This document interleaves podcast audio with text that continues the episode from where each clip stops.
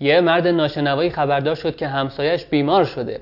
با خودش گفت آخه من که ناشنوا هم اگه برم یادتش نمی‌فهمم چی میگه. مخصوصا که مریض هم شده لابد صداش از ته چاه در میاد. باز دوباره با خودش گفت اما بالاخره همسایه است دیگه آدم باید حق همسایگی رو ادا بکنه. توی این کشمکش بود که یه چاره ای به ذهنش خورد. گفت میرم اول میشینم میگم احوال چطور همسایه اونم لابد میگه خوبم بهترم. منم میگم خب خدا رو شکر. بعد میگم چی خوردی؟ اونم لابد میگه شربتی آشی سوپی چیزی میگه. منم میگم نوش جونت. و آخرش هم میگم طبیبت کیه؟ کیه میاد دوا درمونت می‌کنه؟ اونم لابد اسم یه طبیبی رو میگه دیگه. منم میگم طبیب خوبیه دستش هم سبکه.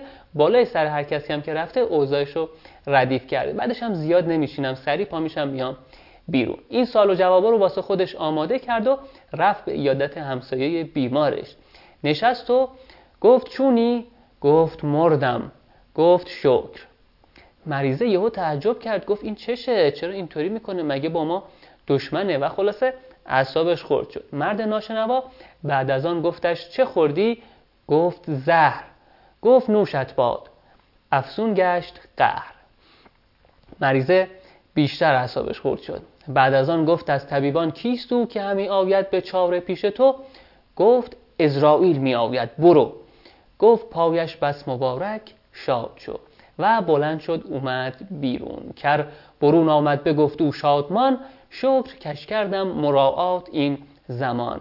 با خودش هم گفت خب خدا رو شکر که حق همسایگی رو به جا آوردم این حکایت توی دفتر اول مصنوی اومده و مولوی حاصل و مفهومش رو توی یه بیت گفته. بس کسان که ایشان ز طاعت گمرهند دل به رزوان و ثواب آن دهند. چه بسیارن کسایی که به گمون خودشون دارن خیر و نیکی می‌کنن و دلشون خوشه که ثواب می‌کنن و میرن توی بهشت اما در واقع اینطور نیست. اشتباه می‌زنن. راه رو گم کردن و تازه اوضاع رو بدتر هم می‌کنن. متاسفانه برای این حالت مثال های زیادی هست. پدری رو در نظر بگیرید که بچهش رو به زور برمیداره می‌بره کلیسا.